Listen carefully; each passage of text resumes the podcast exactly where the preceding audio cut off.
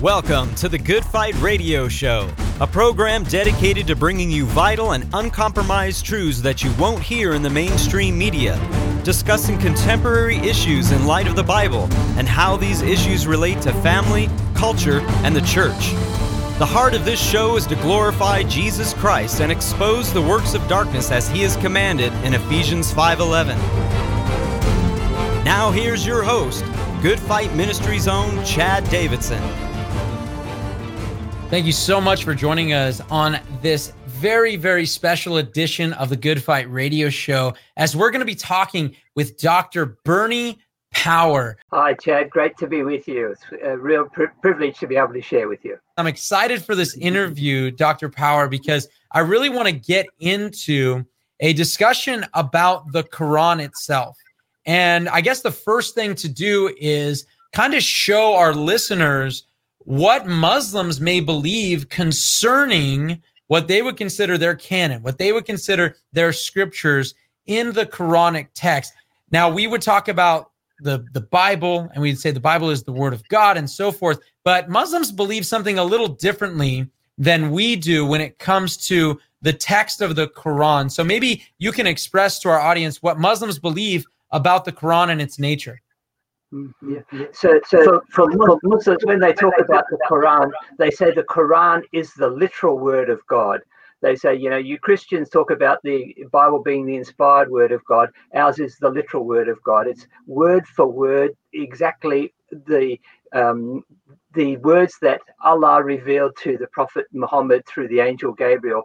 And so the, the record that they have is these divine words that have come from heaven. And that's why it's very important to be able to preserve them exactly because that's the revelation that they've received. Man, I you know I, I, think it's really good for our audience to see uh, that difference, you know, between the scriptures and what the a Muslim may believe about the Quran. And I've even watched a debate where a, a Muslim apologist is up there debating, and when he can't think of the exact reference, he tells them what page to turn to. Now, how could how could a Muslim reading the reading sorry reading the Quran be sitting there and somebody referred to almost like a page? Like if I told you at my fellowship you know, turn to page 1026. You may be in Galatians, someone else could be in Chronicles. They'd be like, what are you talking about? But in terms of the Quran that they have today, most Muslims would say that it's just one Quran. Is that right? Yeah, totally. And the the view is that this is a standard text and the um, unchanged um, so when they talk about it, they can refer to it in, in these ways, thinking that there's um, there's going to be no discussion, no no debate about uh, what the content of the Quran is. Well, I think it's great for us to kind of bring out that content. But I, I, think before we even do that, I'd love to go over somewhat of the Muslim, the Islamic narrative concerning how they came by the transmission of the Quran, especially if you're talking about there's only one book, there's no changes, there's no other uh, Quran, and so forth. I would love for maybe our listeners to understand maybe what the Islamic narrative, and then we could probably go into historical and not it's problematic, even their own narrative. Yeah, sure. Okay. All right. So the standard view is that um, Muhammad was the sole recipient of the Quran. So the revelations came to him uh, through the prophet, uh, through the angel Gabriel, and he uh, was the recipient of them. He maintain them and then he would recite them to other people.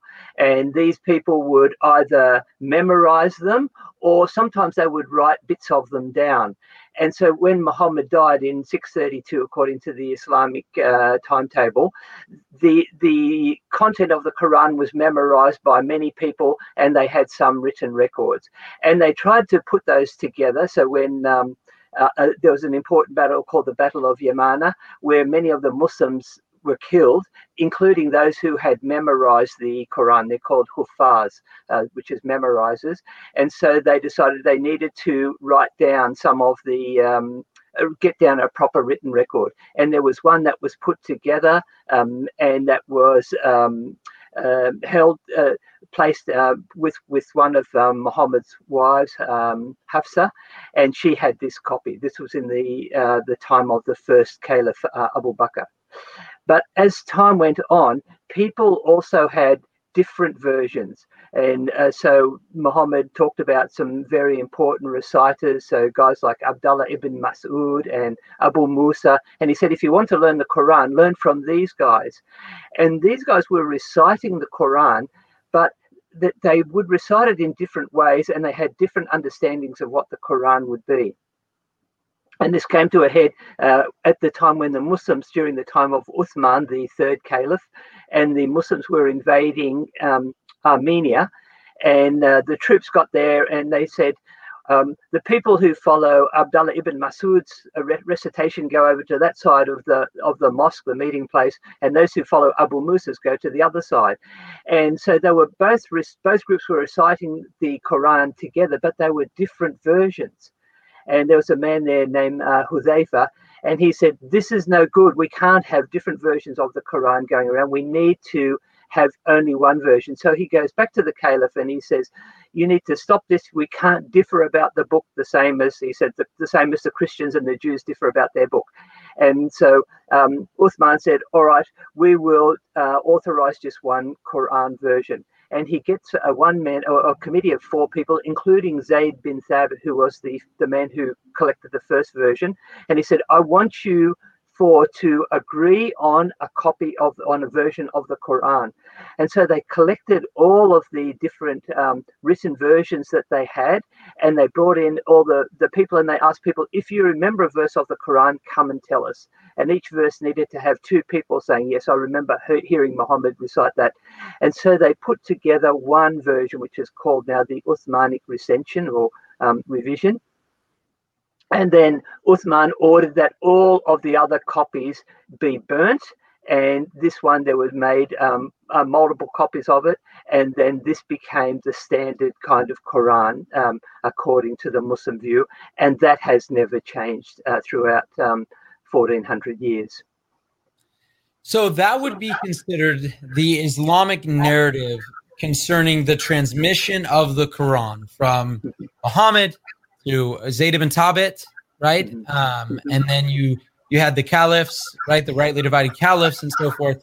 So so this is the Islamic narrative. Now there was a huge controversy over the last year because of a Muslim apologist by the name of Muhammad Hijab.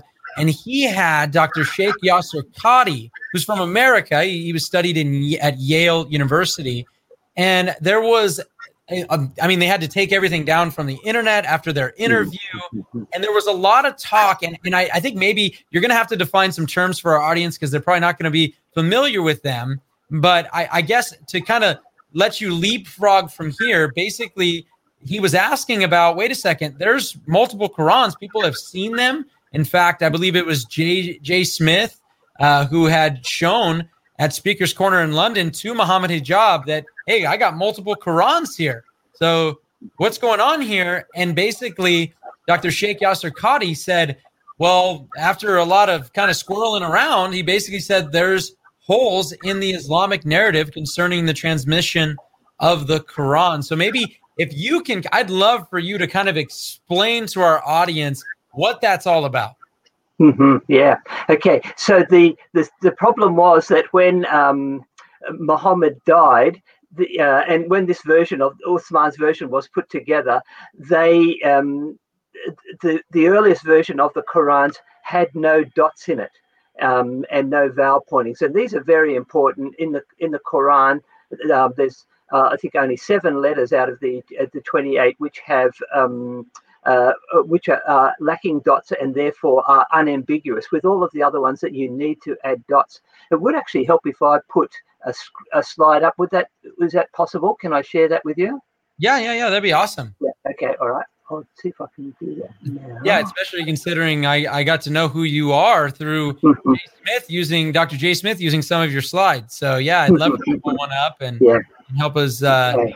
Get to know this a little bit better. This this sounds great. And I and I and guys, we're if you're listening right now, we are with Dr. Bernie Power, and he's an expert on on all things Islam, and he does just a wonderful job. And if you guys want to check him out, you can go to YouTube and to his channel. Just type in Bernie Power. You can't miss him. He's on there, and he's got some wonderful videos. And he's going in right now on the transmission of the Islamic text and not only the Islamic version and narrative of how we have the Quran today, but also what the historical uh, view is as well. Okay, now I'm having a little bit of trouble doing my share screen. When I tell it to share, it's um, okay, share screen. Okay, on a good computer. Um, all right. Uh, it's not giving me the option. Ah, okay, window. That's what I'm after. Got it. Right. Okay, yeah. All right. Now, uh, can you see? Uh, can you see my screen there now? I can now. Yes, that looks great. Okay. All right. Yeah. Yeah. So I, I missed out the, the discussion too about the the different versions of the Quran. Um, this was before the time of uh, Uthman or during the time of Uthman, and you can see the name uh, in this slide here in the middle. Can I get that up there? Mm, share screen. Why is it not doing? slideshow from current. That's the one. Okay, all right, there. Okay. Um, yeah, you can see from that slide there, by 650 AD, so this is only 20 years after Muhammad died, the there were different versions of the Quran that were circulating. And um, uh, so Muhammad said to his people, when you want to learn the Quran, learn from these people. And he gave a couple of names. And these are some of the names. So you've got uh, Ubay ibn Ka'b, who had a version up in Damascus uh, with 115 chapters, Abdullah ibn Masud in Kufa with 111, Abu Musa al Ashri in Basra with 116, and Zayd bin Thabit in Medina with 114 chapters. And so they couldn't even agree which chapters would go in there. Abdullah ibn Masud, for example, said, uh, the first chapter, um, Surah Al Fatiha, and the last two, Surahs 113 and 114, don't belong in the Quran. They're Muhammad's prayers. They, they were never revealed to him by Allah. Others added in other chapters or combined them together. So they had variant versions of the, the numbers of chapters that were there. And then, um, past him. Um, and then Muslims say, yes, but the Quran, when it came to Muhammad, he recited it to a whole variety of people. And you can see in this second column here, um, so people like Umar and Zayd bin Thabit and Ibn, Ibn Masud and Uthman. And then they recited it to other people who then recited it to other people. So you can see the second last column. Um, and these are called the qira'at the recitants, uh, recitals, uh, um, and then the riwayat, uh, the versions that are there on the far right hand side.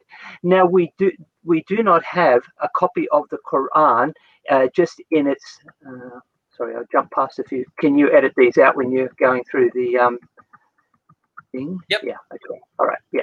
All right. Here we are. The earliest version. Can I show you? Oops, jumping all over the place here. Right.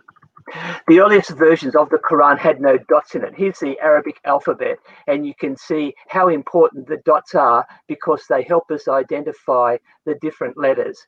And when we take out the letters, uh, take out the dots, we're not sure what letters they are. They could be any kind of different different letters.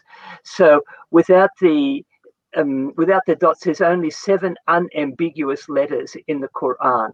Um, and that makes it difficult. So when you put a word together, like here's a, a three letter word, and you put the dots on them, you can put the dots in different places, and then you come up with a whole lot of different words, and you can see some of the difference, uh, differences of the words that there.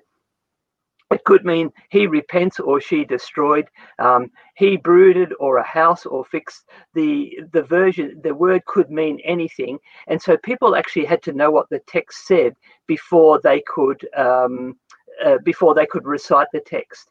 And they had to be able to put it to, they had to uh, be able to put it together in their, their own mind before they could recite what the text was. Um, and people didn't always get that right. And we'll see here. See. Uh, yeah. So going back to this one, the uh, on the on the far right, the list there of all the riwayat is um, different versions of the Quran where they've got the dots put in different places. now I'll show you what this means um, because I've got uh, an example here. If I need to stop sharing, yeah, in my uh, well, stop sharing, yeah. Let's come back to that. Yeah. Um, so what this means is that when you uh, take out a copy of the Quran, then you can find and you compare that with different versions. And I've got my list here of uh, different different Qurans. Um, I've got a list of 27 of them here. um, oh, wow. You uh, you can open up the Quran and you can have a look at uh, how the different the different versions vary. And I've done this with a whole group of uh, um, uh, Arabic speaking friends, and I've done some myself. So we would look at the, um, the, the different letters and compare that with another text which has got that, and we can see the variations. Now, I'm only looking at consonantal variations here, and this is from just one version. Those are all the variations. There's typically 100 to 150 variations between any two copies of the Quran. Um, so to say that there's only one Quran isn't uh, isn't true um, because we know that there we can see that there are there are multiple copies. Um, let me just get back to that slide again. Um,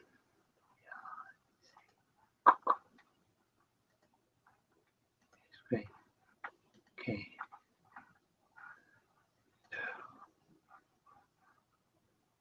That one yeah so there's my my collection of uh, different versions of the quran. Every single one of them is different. Um, to wow. say that there's only one quran is is not true um, and in fact it's never been true. Um, and by the way these uh, these Sorry, are easy to, to, ask a quick question because yeah, sure, yeah. i think maybe from a western mindset from from us maybe it's not really a big deal. Who you know so what? You know we have the holman study bible we have the nasb we you know, and, and so forth. And, and we see all this. But for a Muslim, when they see those 27 Qurans, and you're saying there's absolutely differences in them, why is this such a big deal for a Muslim, where as a Christian, that seemingly isn't that big of a deal?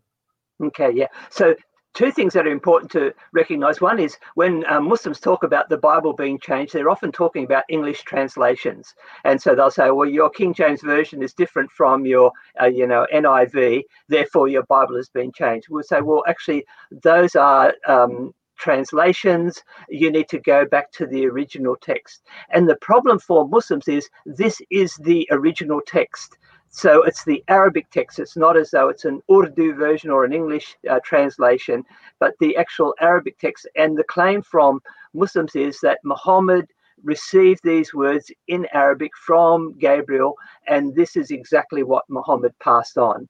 But because there's so much variation, then it raises questions about what was actually what were the actual words that Muhammad passed on uh, during uh, during that time, or whether any of them got it right, because um, the we saw earlier that the four um, early reciters all differed on the number of chapters. They couldn't agree on that, so it was a real problem.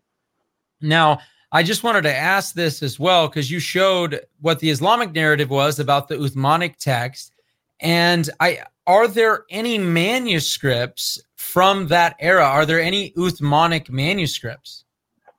Well, we don't have anything from that, that particular area. Some Muslims would claim that they do, um, and they'll say, uh, "Yeah, we've." Um, uh, you know the one that's, for example, in uh, in Tashkent, or maybe the one in um, uh, uh, in Istan. Uh, sorry, um, the Topkapi um, version but when they've been dated, they haven't been shown to be um, from that period. They're, they're later versions.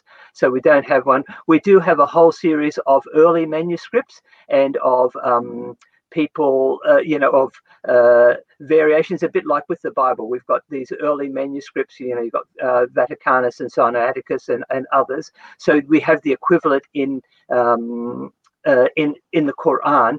But again, you know, the problem is none of those early manuscripts have um, uh, have the dots in them, so you can come out with any one of these different versions that we have come drawing from some of those manuscripts. Oh, that's pretty incredible. Comes to the differences because I, I'll tell you this: Texas, and I share sharing the gospel on the streets there, and we were talking with a Muslim family, and I brought out exactly what we're talking about at least 27 Qurans um, out there right now as we speak, not translations in English, right? There's what 106, I believe, somewhere around there, English translations of the Quran. But when it comes to the the Quran, these are Arabic Qurans, you know, with the names like Warsh, right? And and Hafs and so forth. And these are versions of the Quran being read in places like uh, in Africa and so forth that are different than what they're reading. But are there any differences? Because I know, like Dr. Shabir Ali, who's a very famous, probably the most famous Muslim apologist uh, in this era, and you know, he would say, you know, well, there's no doctrinal differences. But I mean, is that really a good apologetic for them? Mm-hmm. Yeah, and again, the the problem is that the claim was there has never been a uh, any change at all. Um, I'll just give you a, a, couple of quotes. This is one here. Um, can you see that quote there from uh, uh, Abdullah Yusuf Ali? Yes. Yeah. Okay. Yeah. He says so well has been uh, preserved both in uh, the Arabic text we have today is identical to the text that was revealed to the Prophet. Not even a single letter has yielded to corruption during the passage of the centuries. And of course, Yusuf Ali is an important translator of the um, uh, of the Quran. His version was the one that was. Uh, the standard one. Another one, um, El Hajj Ajijola, he says, it's so fully preserved and not a jot or tittle has been left out, uh-huh. quoting the words of Jesus. Um, so for Muslims, I would say, yeah, the issue is we, we haven't got any any variation at all. As Christians, we've always accepted that there's um, multiple manuscripts and we've got a wealth of manuscripts, and we recognize that the, the process is not perfect and you have some uh, transmission variations. But Muslims have been unwilling to even countenance that, but now it's being forced upon them. And so, um, you know, Shabir Ali is now coming out with these statements. Well, okay, so it doesn't really matter. Um, here he is here talking about that, um, that there are some variations because it doesn't affect our doctrine. Um, but that's not the claim that's been made over the centuries. Sounds like a Christian uh, apologetic. Exactly. yes. Yeah. that, that, that we would use. I'm sure it's been used on him before. And one of the things I, I find that's very interesting on this topic, because even when it comes to the Islamic narrative that you went over about this Uthmanic text taking Hafsa, one of uh, one of Muhammad's wives and a caliph's daughter, and so forth. And I believe she she had hid this manuscript under her bed. Is that right? For That's like right, a yeah. decade, I, I think is is somewhat of the narrative that that went out. And when we talk about specifically the scriptures, and getting back the scriptures and understanding that we believe that in the original autographs and exactly what they said is we know that the corruption of the text would be so difficult because of the vast amount of manuscripts that are all over. So if somebody was, you know, messing with the text, who cares? Because the guy down the street's not, and the guy way away from you is not. And when we combine it, we can see very clearly what the author who is God himself, intended. But when you now have, even in their own narrative, when you now have to put all of your faith that Uthman got it right in in this text, I, I think that really puts them in such a disadvantage already, and that's for their best narrative. Mm-hmm. And so yeah. I, I think this is really, really important. And and so when it comes to those doctrinal differences, not not are are there doctrinal differences as well, or things that would change from uh, the consonant text? I'll, I'll, give you one example there. Let me see if I can pull this one up straight away. Um, okay, one that affects the. Um, by the way, so I've, we've gone through the text and we've just given a list of all of the differences, just to give you a bit of an idea of um, how many there are. Okay, um, so this is just between the Hafs and the Warsh. So the two most common ones uh, yeah, that you mentioned, the Hafs would be, they call this the 1926, the Cairo text, also called the standard text. And that's the one that the Saudis, by the way, are pushing. They're um, printing millions of these and trying to uh, uh, put them around the world. The other main version would be the Warsh version, and in North Africa, that would be the standard kind of one. Um, but if you compare the two, there's over 120 consonantal or long vowel or symbol symbol differences which affect the meanings of words. So you know, like in English, um, for example, America, you spell center C E N T E R, and we spell it C E N T R E. This isn't that. These are different ones. Um, so you've changed the word from C E N T R E to C O N T R O L. You know, you've changed the meaning of the word. It's, it's got a different a different meaning. Um, I'll give you one which is important in terms of the. Um, uh, see. Mm, proclamation. Okay, yeah, yeah, I've got it highlighted. A poor person. Okay, here's one in. Um, uh, you can see the highlighted one at the top of uh, their number one, uh, verse 284. And the Arabic word there says uh, maskinen, the um, uh, a, a, poor person, and the Hafs version, the Hafs, uh, sorry, the Hafs says maskinen, and the Arabic says uh, masakin. And so it's the um, question of what happens if you are not able to fast during Ramadan. Who do what do you do? And he said, feed a poor person or feed poor people. And uh, so, do you just feed one person or do you feed multiple people? And because it's very important in terms of fulfilling the law that you do the right things. And people were unclear about that. And you need to then go to the hadith in order to find out uh, how many poor people, whether it's just one or multiple, um, and uh, what the what the situation is there. Oh, I, I, you know, and we're, we're talking with Dr. Bernie Power from Melbourne School of Theology. Just a, a wonderful to, to see this and understand these narratives and understand, you know, what we can do to talk talk with Muslims on the streets and, and share with them about this because it does seem like they have built themselves up. They believe the Quran is eternal, it's sitting in heaven right now, and so forth. And it, it it's great to kind of be able to point these things out that Dr. Bernie Power is sharing with us. And, you know, we're so blessed to, to hear from him right now on these things. And it's really, really important when we talk about it. And as he's talking about these doctrinal differences, especially because we're talking about Islam, where he's talking about a work that they're supposed to do during Ramadan. One of the five pillars, you have to practice Ramadan. It is a works based religion in terms of their salvation. And so, if you are unable to know what you're supposed to practice in a works based religion, that seems like kind of a problem. Is that right, Dr. Power? Yeah, and um, very much for Muslims, they will believe their yeah, their eternal salvation will depend on this. So they they really want to know what these things are, and they really have to know. It's it's not a sense of whether it's um, or you know uh, optional or not. They they need to do that. Um, so that that's why you know they'll say, well, yeah, we need to we need to work this out. And so the legal scholars over the centuries have put together a whole lot of things around this, taking into account the fact that these there were variant texts. By the way, scholars over the centuries haven't denied these things. They've known known these uh, around and they've responded to them. It's only in probably the last century, maybe since the um, the standardized, version came out of Cairo, that they decided that there was only one version. This is a, a, a relatively new doctrine. By the way, when uh, the um, at Cairo they decided that the there was only going to be this one Arabic version, the Hafs version, they collected all the other ones and they dumped them in the Nile River. So um, the uh, Qurans were un, were burnt in the time of Uthman and drowned in the time of uh, uh, of the um, yeah the Cairo recension that came out. You've been listening to the Good Fight Radio Show brought to you by Good Fight Ministries. If you're blessed by this show and would like to partner with us, please consider visiting our Patreon page at patreon.com slash goodfight. Or you can write to us at P.O. Box 2202, Simi Valley, California 93062. Or call us toll free at 1 866 JC Truth. That's 1 866 528 7884. We hope you'll tune in next time on the Good Fight Radio Show.